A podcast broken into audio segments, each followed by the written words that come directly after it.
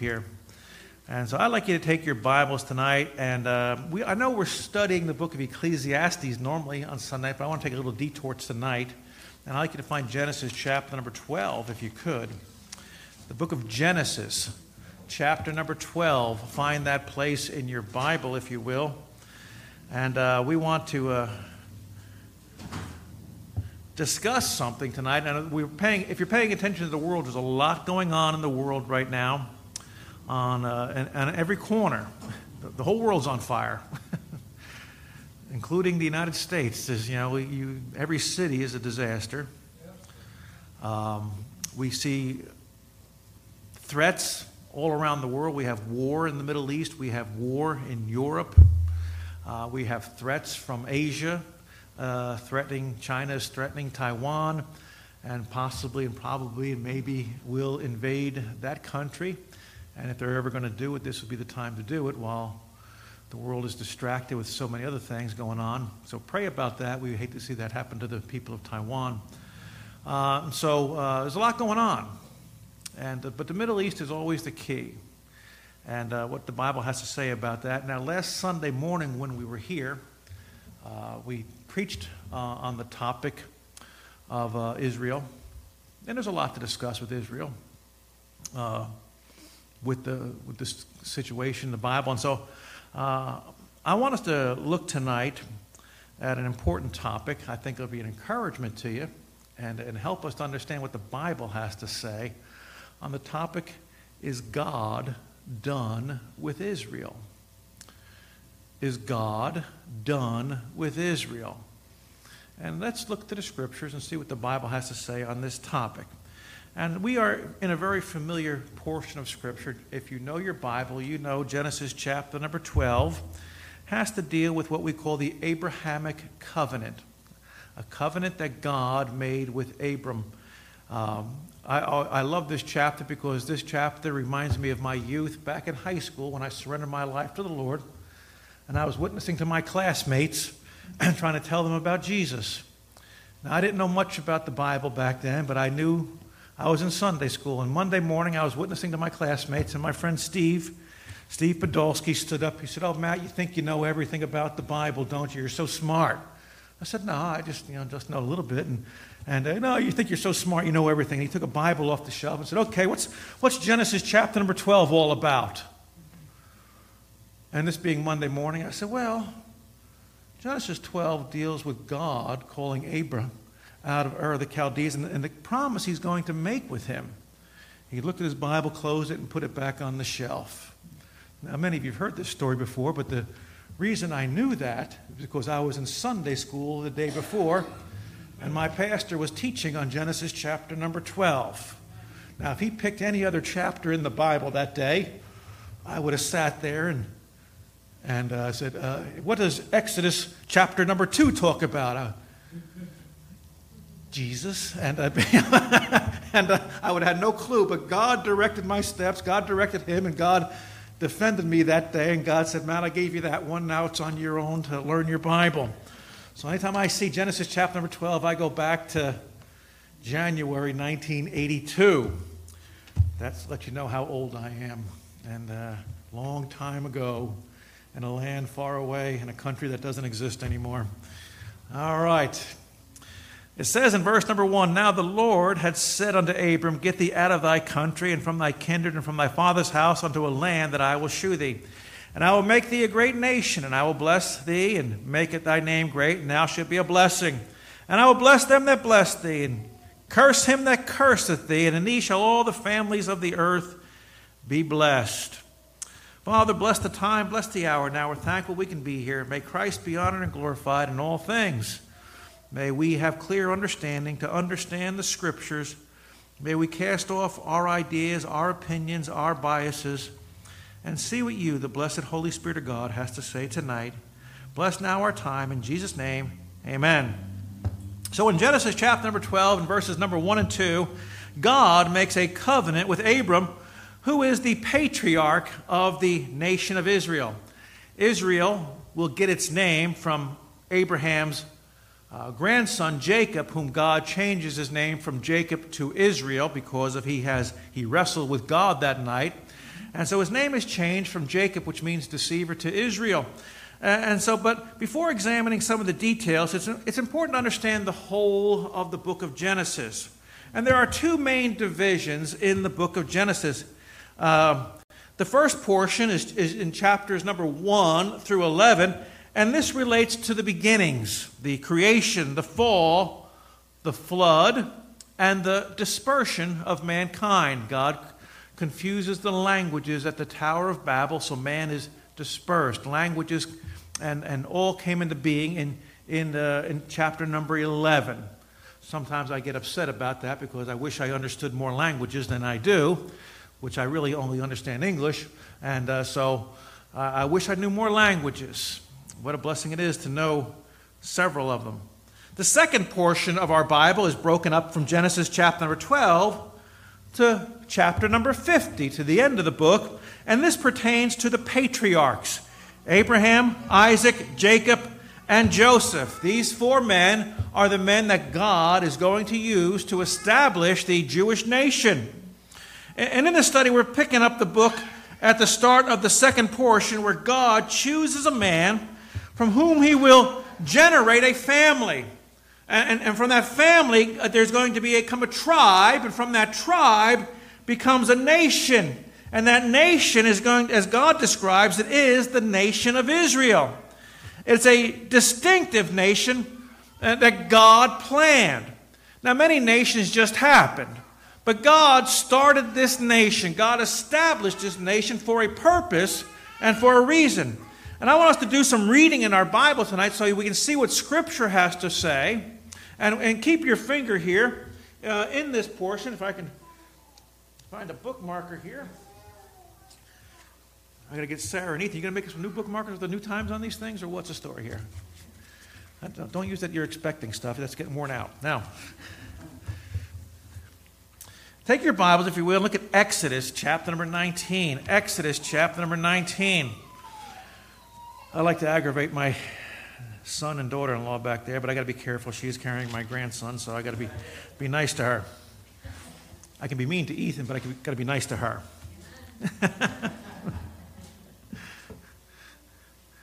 We're looking forward to having a grandson in church, amen?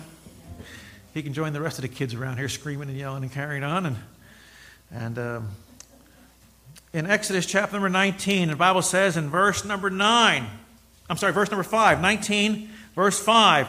Now therefore, if ye will obey my voice indeed and keep my covenant, then ye shall be a peculiar treasure unto me above all people, for all the earth is mine. And ye shall be unto me a kingdom of priests which, and a holy nation. These are the words which thou shalt speak unto the children of Israel. And so here in, in, Exodus, God at Mount Sinai talking to the nation of Israel that he's just brought out of bondage from the land of Egypt.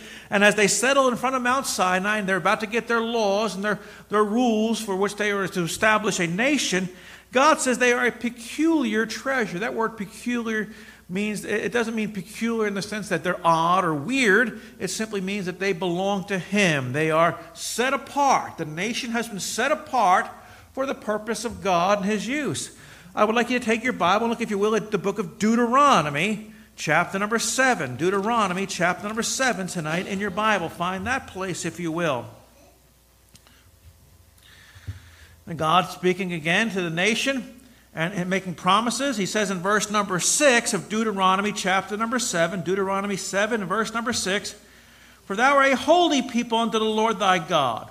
The Lord thy God hath chosen to be a special people unto him above all the people that are upon the face of the earth. The Lord did not set his love upon you, nor choose you because ye were more in number than, than any people, for ye were fewest of all people. So again, God letting him know. Verse number 8 but because the Lord loved you, and because he would keep his oath which he has sworn unto your fathers, hath the Lord brought you out with a mighty hand, and redeemed you out of the house of bondmen, and the hand of Pharaoh, king of Egypt. So God makes these promises to them, uh, how they're to be a peculiar people. Now, I trust you kept your finger there in Genesis, and, and I'd like us to go back there if we could as we read. I want to show you some things what God is doing here. God makes three promises to Abraham in chapter number 12. He promises him, first of all, that he's going to give them a land. That's a piece of property. He's going to give them a seed. Seed refers to children. Abraham's an old man. He has no children, yet God says, You're going, I'm going to give you land. And everybody who doesn't want a piece of land, amen, we all love to have our own little, little plot to call our own. And you're going to have children. The third thing he promises them here is that he promises them a blessing. So, land, seed, and a blessing are the things that God promises them. And, what, and God will carry that out. He's, now, as we think about this scripture, as we just read this scripture, being a people, being a church that understands God's promises and understands God's promises to the nation of Israel, it's noteworthy here that God's promises in Genesis chapter number 12 include land. Now, I want you to understand that in, in, when we talk about covenants in the Bible, there are many covenants that God makes. There's two types of covenants, and we've said this before. There is a unconditional covenant, and there is a conditional covenant. God makes two, God makes those promises. When God makes this promise with Abraham, it is what we call a unconditional covenant. It means God, I'm going to do something, and you don't have to do anything. You can act like a psycho reprobate, but I'm still going to do this. So there is no promises, there is no condition. When God makes the Mosaic covenant, the, the, the covenant with Moses, that's conditional. I'll bless your nation.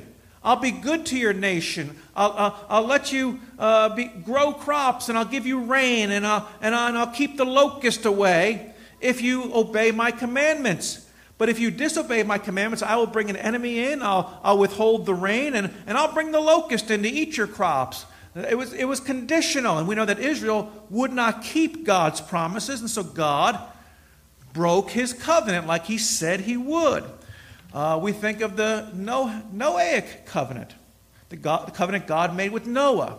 What was the covenant God made with Noah? That he would not flood the earth anymore or destroy the earth with a flood. And God has kept that promise no matter what man has done. God has not flooded the entire earth with water. And so we have the, the, the uh, Davidic covenant. The Davidic covenant is a promise God made with David.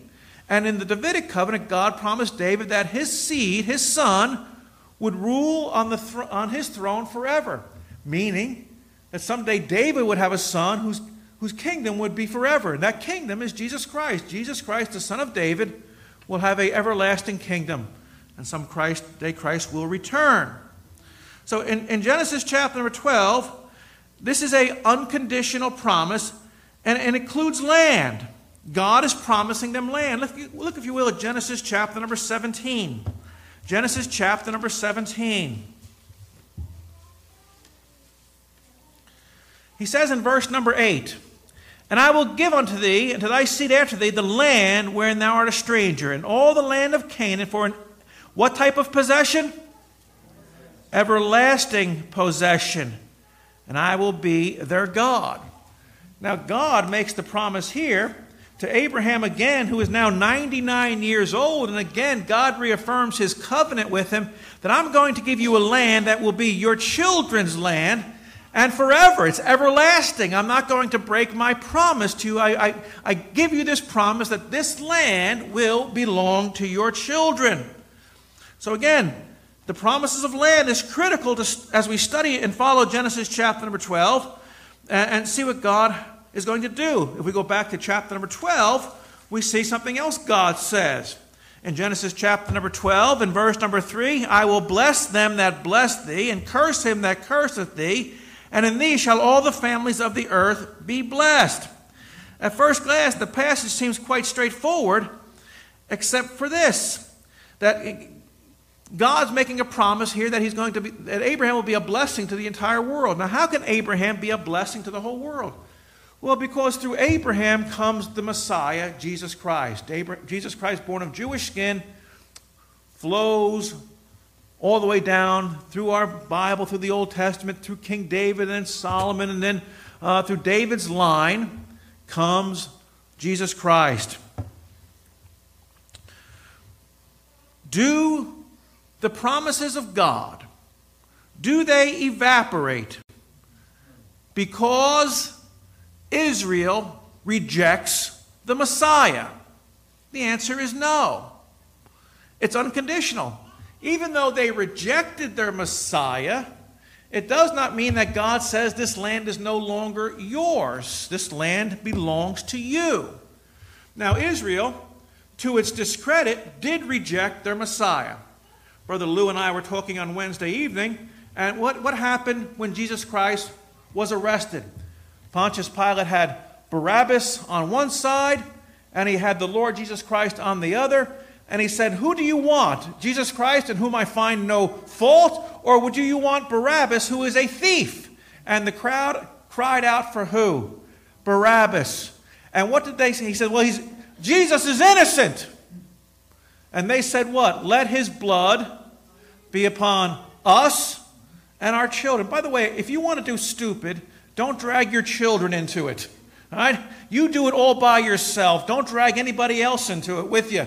And so they brought their, the blood of innocent blood upon themselves and upon their children. But even with that, it does not mean that God told them they could not have the land. And God knew they would do that, by the way. And yet God still makes this promise to them. Now, there are many people in Christian circles today who would answer that because they rejected Jesus Christ, all the promises of God to Israel and to Abraham are null and void, that the contracts are not good. But that is not true. And, and these people go by different names, but mostly it's called replacement theology. Now, replacement theology is the idea and the teaching that Israel is now rejected, and whatever promise God made to Israel now has been replaced with the church, and the church has now taken Israel's place. And let me un- help you understand something. Israel is Israel, and the church is the church, and, and one cannot replace or be the other. One is a nation of a group of people from a distinct bloodline that goes to Abraham. The church is made up of anybody no matter where they're from on planet Earth, who has been born again by the Spirit of God and is now part of a local assembly, the local church. There are two distinct institutions that God has established. Now, again, we've had people come into church who got involved in replacement theology. I, one texts me every week some crazy stuff about replacement theology and, and how God's done with Israel because he, but he can't quote scripture, he just quotes people all the time. And I don't care what people say. I want a Bible verse. I don't want memes. I don't want protest pictures. I want a Bible verse. I don't want you quoting some reprobate Jewish person. And by the way, for every reprobate Jewish person, I can, I can give you 12 reprobate Gentiles. I mean, it's just, I mean, where are we going to go with this crazy? And, how, and what you want to do with it? So, again, replacement theology comes in many different versions, but replacement theology reasons that the covenants made to Abraham and the ensuing Old Testament Israel are null and void and, and, and, and now belong to the church.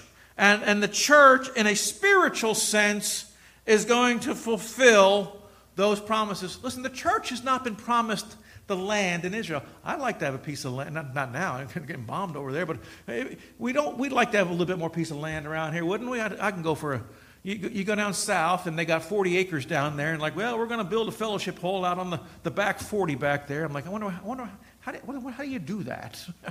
we don't got a back 40, we got a back 40 inches back here, and, and we're doing everything we can with it back there and, and, next door. We don't have land to deal with around here. The land is gone. And what land we do have left is swampy, toxic water down at the end of Bergen Avenue that we used to swim in when we were kids, which probably explains a lot with what's wrong with me.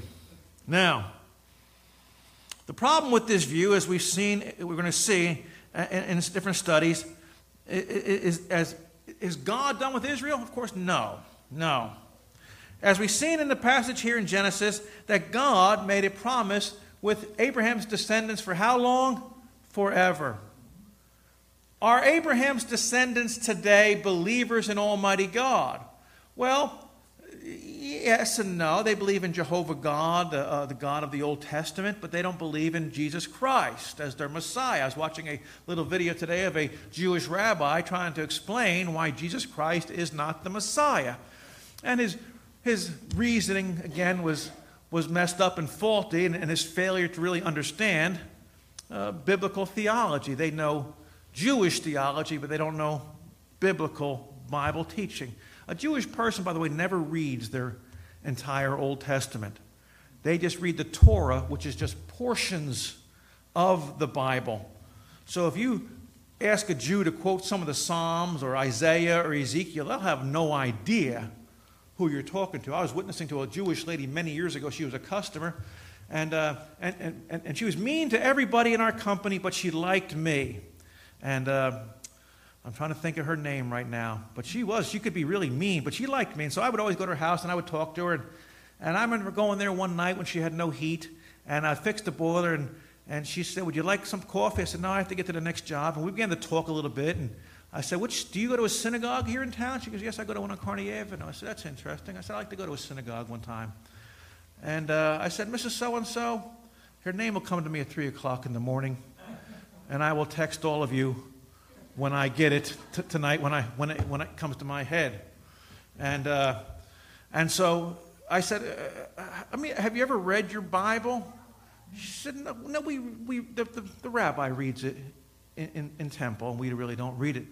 I said, well, have you ever read Isaiah chapter number 53? And she made the strangest comment. She said, no, what, what channel is that on? I said, No, it's, it's not a channel, it's a, it's, it's a book in your Bible.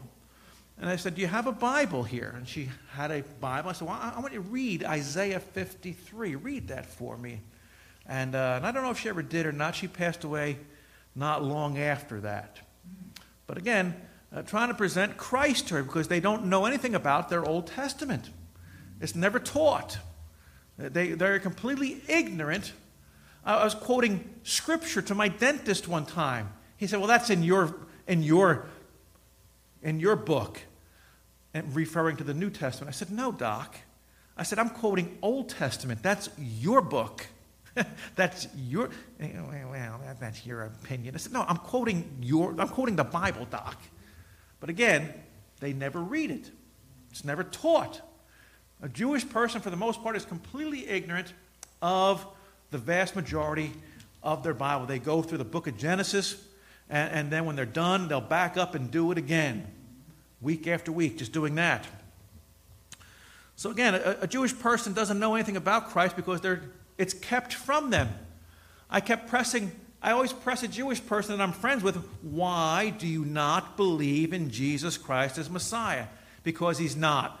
You didn't answer my question. Why do you not believe in Jesus Christ? Because he's not. And we go through that, that merry-go-round about six, seven times, and I keep asking them, why?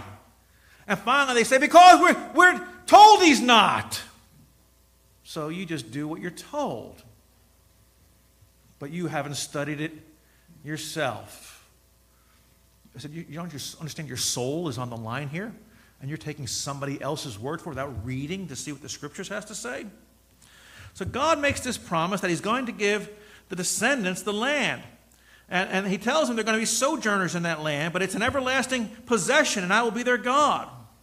So there's no limitations or qualifications to God's unending promises related to the land that God's going to give people. You can't find one where God says, you know what, if you do A, the land is no longer yours. No. He says, I'll remove you a vast majority out of the land, but it's still their land. It still belongs to them. Now, the case why we support Israel and why we try to side with Israel again, Israel's not a perfect people, it's a corrupt nation in many respects. It has corrupt leadership and, and, and a lot of politicking, just like this nation has a lot of corruptness going on and a lot of uh, corrupt leaders in our nation.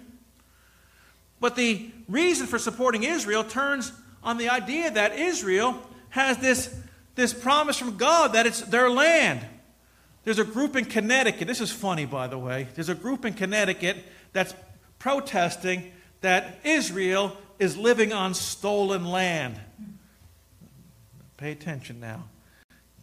Connecticut, which used to belong to Indians, so a group that's living in Connecticut is saying that Israel is living on stolen land. Listen, dude, don't mention stolen land while you're living here, okay? It's just not a good thing to talk about because I, we, did, we did buy a lot of land off the Indians. Manhattan, we gave them 24 bucks. I wish the Indians would come back. We'll give them, we'll give them 50. They can have it back. But uh, we bought Manhattan from them for $24, and we bought a lot of land from them. A lot of the land in this country was bought fair and square, and then there was a lot that was stolen and taken from them because they, there was natural resources on it that we wanted, like gold and oil. And, and by the way, they were stealing it from each other long before we ever showed up. But the, the, the line goes that Israel is living on stolen land. No, it's not. They've been living there for the past 3,000 years. It's their land. They may have been small in number, they may have been large in numbers, but it's always up and down, up and down, but it's always been their land. Now, if Israel's rejection of Jesus voids the Abrahamic covenant of Genesis chapter number 12, then it stands to reason that Israel has no future in God's economy. If God is done with Israel, then why shouldn't others be also? I mean, the church has been here for 2,000 years. Has the church exactly had a stellar record for the last 2,000 years? Be honest, no. There's been a lot of uh, corruption. The average church in this country lasts 40 years. That's the average lifespan of a solid Bible preaching church. And then it dwindles into liberalism. And, and, next thing you know, the, a church survives because it's, it's surviving on food pantries, and the vast majority of its building is being used for daycare centers, which is a really big money maker. But the church has had its own issues. And so, if God's going to reject Israel for its crimes of rejecting Him, then what about the churches today in this world that have rejected God and have rainbow flags flying in front of them and all kinds of other nonsense as we've gotten away from biblical principles? Well, my friend, God is not done with his people. I'd like you to take your Bible and find, if you will, the book of Romans, chapter number 11.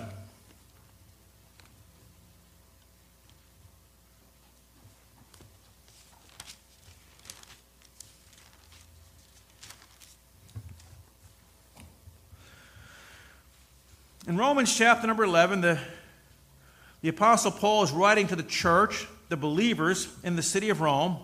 And it's not the Catholic Church, by the way, just so you understand that. These were Bible believers, not idol worshippers. And these three chapters, chapters numbers 9 through 11, in Paul's long letter, these chapters, 9 through 11, reveal God's big plan for Israel. A plan that validates God's word, and that God has chosen to use uh, people such as Moses, who penned the book of Genesis, specifically the words forever and everlasting. All of Romans 9 through 11 need to be read as whole chapters to capture the total impact of having been stated. So when you read chapters number 9, 10, 11, read it as a whole, not being broken up into chapters. Remember, when we wrote our Bible, it was written not in chapters. Chapters and verses did not come later on when they were added. And sometimes these chapters are good things, and sometimes they end where they should not end. Now we notice in verse number 1 of chapter number 11, I say then, because of what he said in chapter number 9 and 10, hath God cast away his people? Now who is God's people? Israel. What's those two words? God forbid. For I also am an Israelite of the seed of Abraham of the tribe of Benjamin. God hath not cast away his people which he foreknew. God is not done with the nation of Israel. God is still using them. God is still going to do something with them. These passages that we read here, and, and jump down to verse number 11 of chapter number 11. I say then, have they stumbled that they should fall? God forbid, but rather their fall, salvation is come unto the Gentiles for to provoke them to jealousy. When God talks about the fall of the nation of Israel, there's really two times the nation of Israel fell when they fell and God punished them and brought them into Babylonian captivity. But even when they were in captivity, were there still Jews in the land? According to Jeremiah, who did God keep in the land? But the absolute poorest, and, and, and, sorry to say it this way, but not the brightest bulbs in the package God kept there. And, and Babylonians took all the, the good people away, and the rest they killed. So God did that. Now, when God, when Israel rejects Jesus Christ, God will punish them. But what happens when God or when Israel rejects Jesus Christ? What does that do for us? It opens the door for us to be saved as Gentiles. We now have this glorious opportunity where we have been invited to, to become part of, the, of God's blessing. We can now have salvation. And by the way, Israel was always to be a light to the world. And the church is to be a light to the world for all people. So these passages that we read here makes it clear that, that, that they're being sidetracked or having badly stumbled is, is, to be dis, is to be distinguished from having been rejected. You ever run a race? I used to run races when I was a young man. Just because you stumble in the race does not mean you're out of the race. It may put you behind, but you're still in the race. And while I've never stumbled in a race, I've been in relay races where the guy in, behind me, who I was waiting for, stumbled, and I had to wait upon him to hand me the baton. But the, they were not disqualified. Israel is not disqualified, they merely have what God refers to as stumbled. And this is to provoke them to jealousy. This is expressed in, in verses 11 and 12 that we see here. Verse number 12 Now, if the fall of them be the riches of the world, and the diminishing of them the riches of the Gentiles, how much more their fullness? This is a plain text here. By their transgressions, salvation has come to the Gentiles, and to make the Jews jealous. Now, if their transgression is riches for the world and their failure is riches for the Gentiles, how much more will their fulfillment be? What do you mean fulfillment? When God turns his attention back to them again. And understand, this is simply how it is. God has taken Israel and he's put them over here and he said, Now, you guys just wait here. you, have messed up long enough and I'm not done with you. I'm going to get back to you, but you're here and I'm going to turn my attention to all these other people here. And God has turned his attention to us, but he still has his hand on these people, his, the Jewish people here. Now, either we're going to ignore the plain meaning of the text of what Paul is writing here as inspiration, or we're going to try and do cartwheels and circles with hermeneutics and try to figure out how we can avoid it and disannul it and, and, and do away with it, as do the replacement theology proponents. Paul continues his reasoning to the Gentiles at Rome, and he's using metaphor language here. And, metaphor language makes a point. Paul is calling the, as you read these chapters, Paul is calling the Gentiles a wild olive branch that we have been grafted in. He used the idea Israel is always the olive tree. It's also referred to as a fig tree. Two trees symbolized in the nation of Israel. We are a wild olive branch that God has grafted in. So again, Israel is not grafted into the church, but the church and the Gentiles are grafted into the nation of Israel. What's it mean to be grafted in? It simply means where you take a tree and you slice the tree and you take another branch and you stick it into there and you tie it up so that, that when the tree heals, that branch is now part of that tree, which was not originally there. And so you have Israel, which is the the, the, the, the olive tree, and God has taken a wild olive branch and grafted us in. So we're now part of those blessings. Now, again, some of the branches were broken off. Jesus talks about branches being broken off. We see this in verse number 17. And if some of the branches be broken off, and thou being a wild olive tree were grafted in amongst them, and which, which then partakest of the root and the fatness of the olive tree, boast not against the branches. But if thou boast, thou bearest not the root, but the root thee. In other words, I should not be screaming at the tree. Look at me, look how great I am. No, because I'm here because of the tree.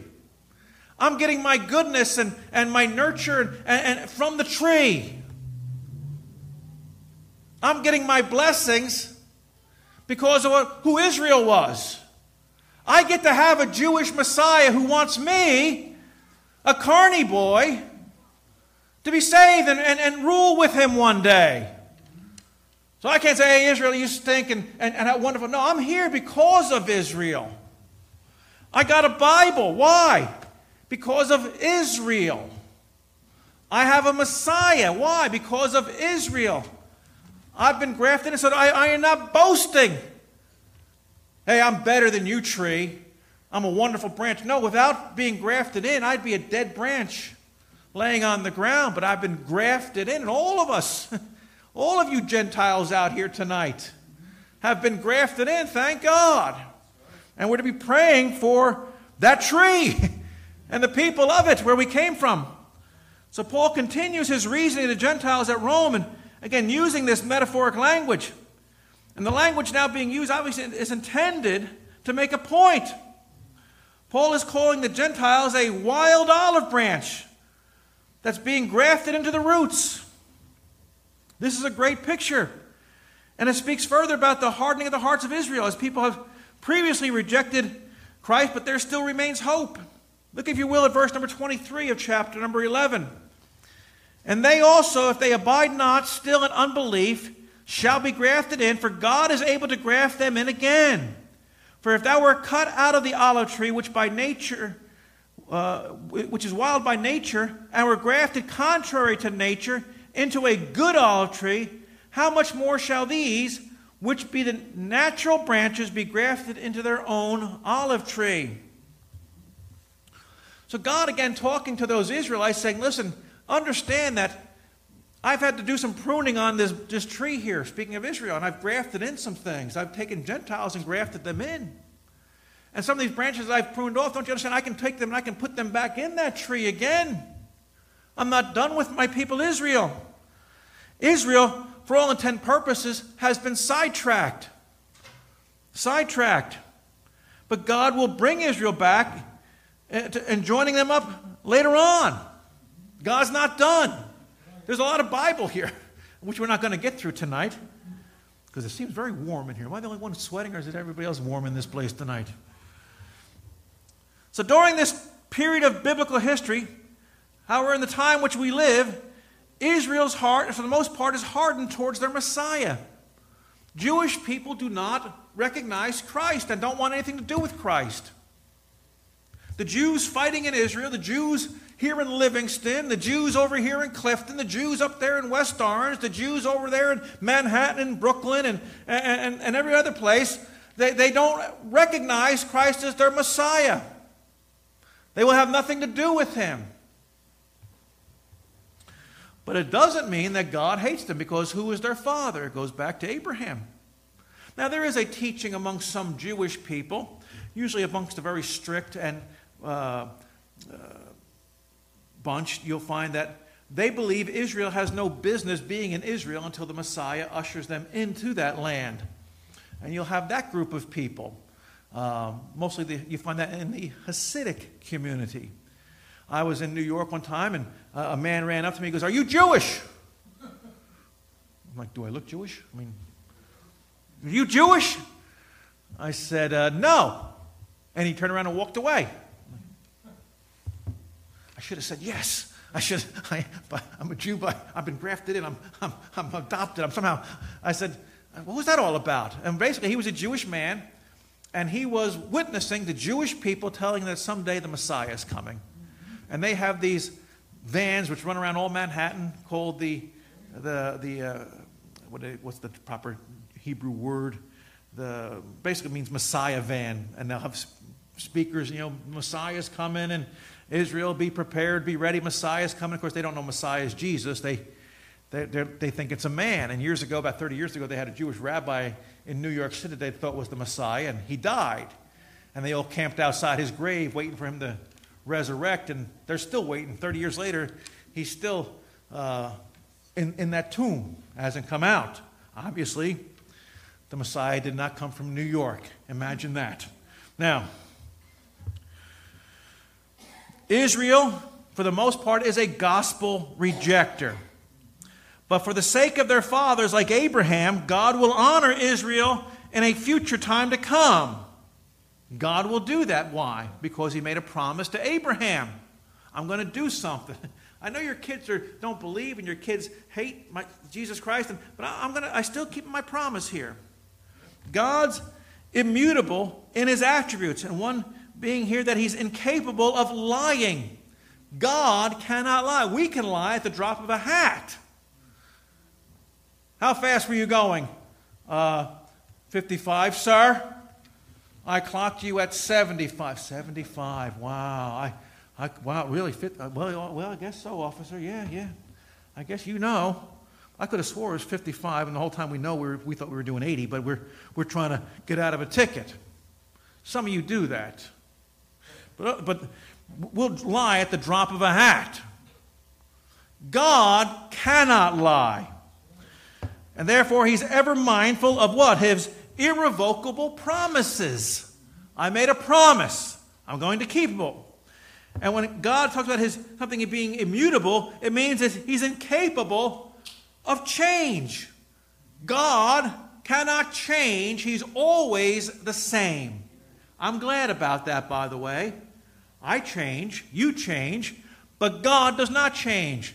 And God is not a respecter of persons, by the way. I like that too.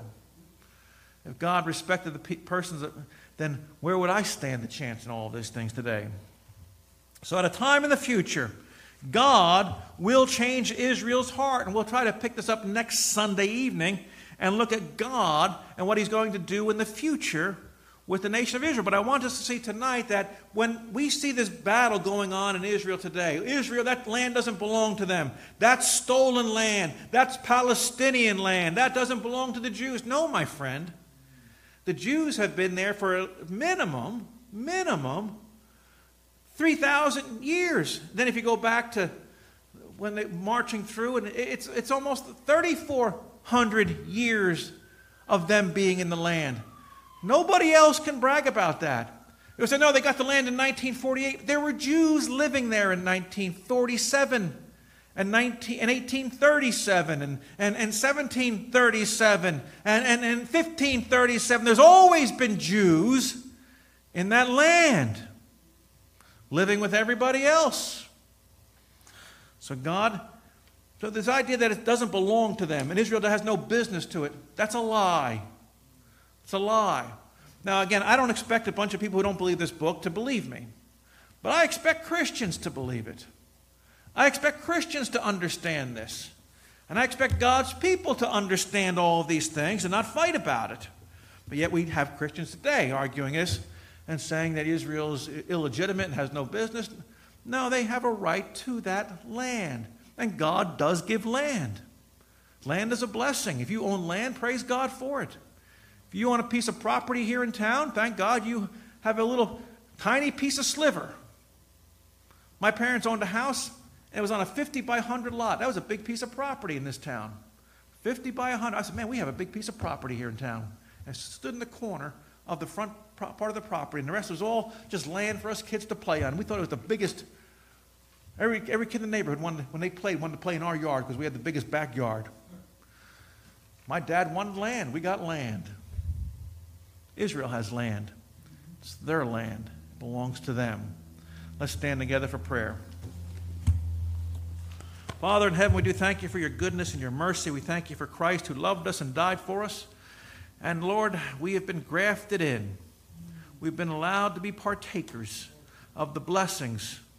Now, Father, help us not to be prideful, not to be arrogant, condescending, but pray for those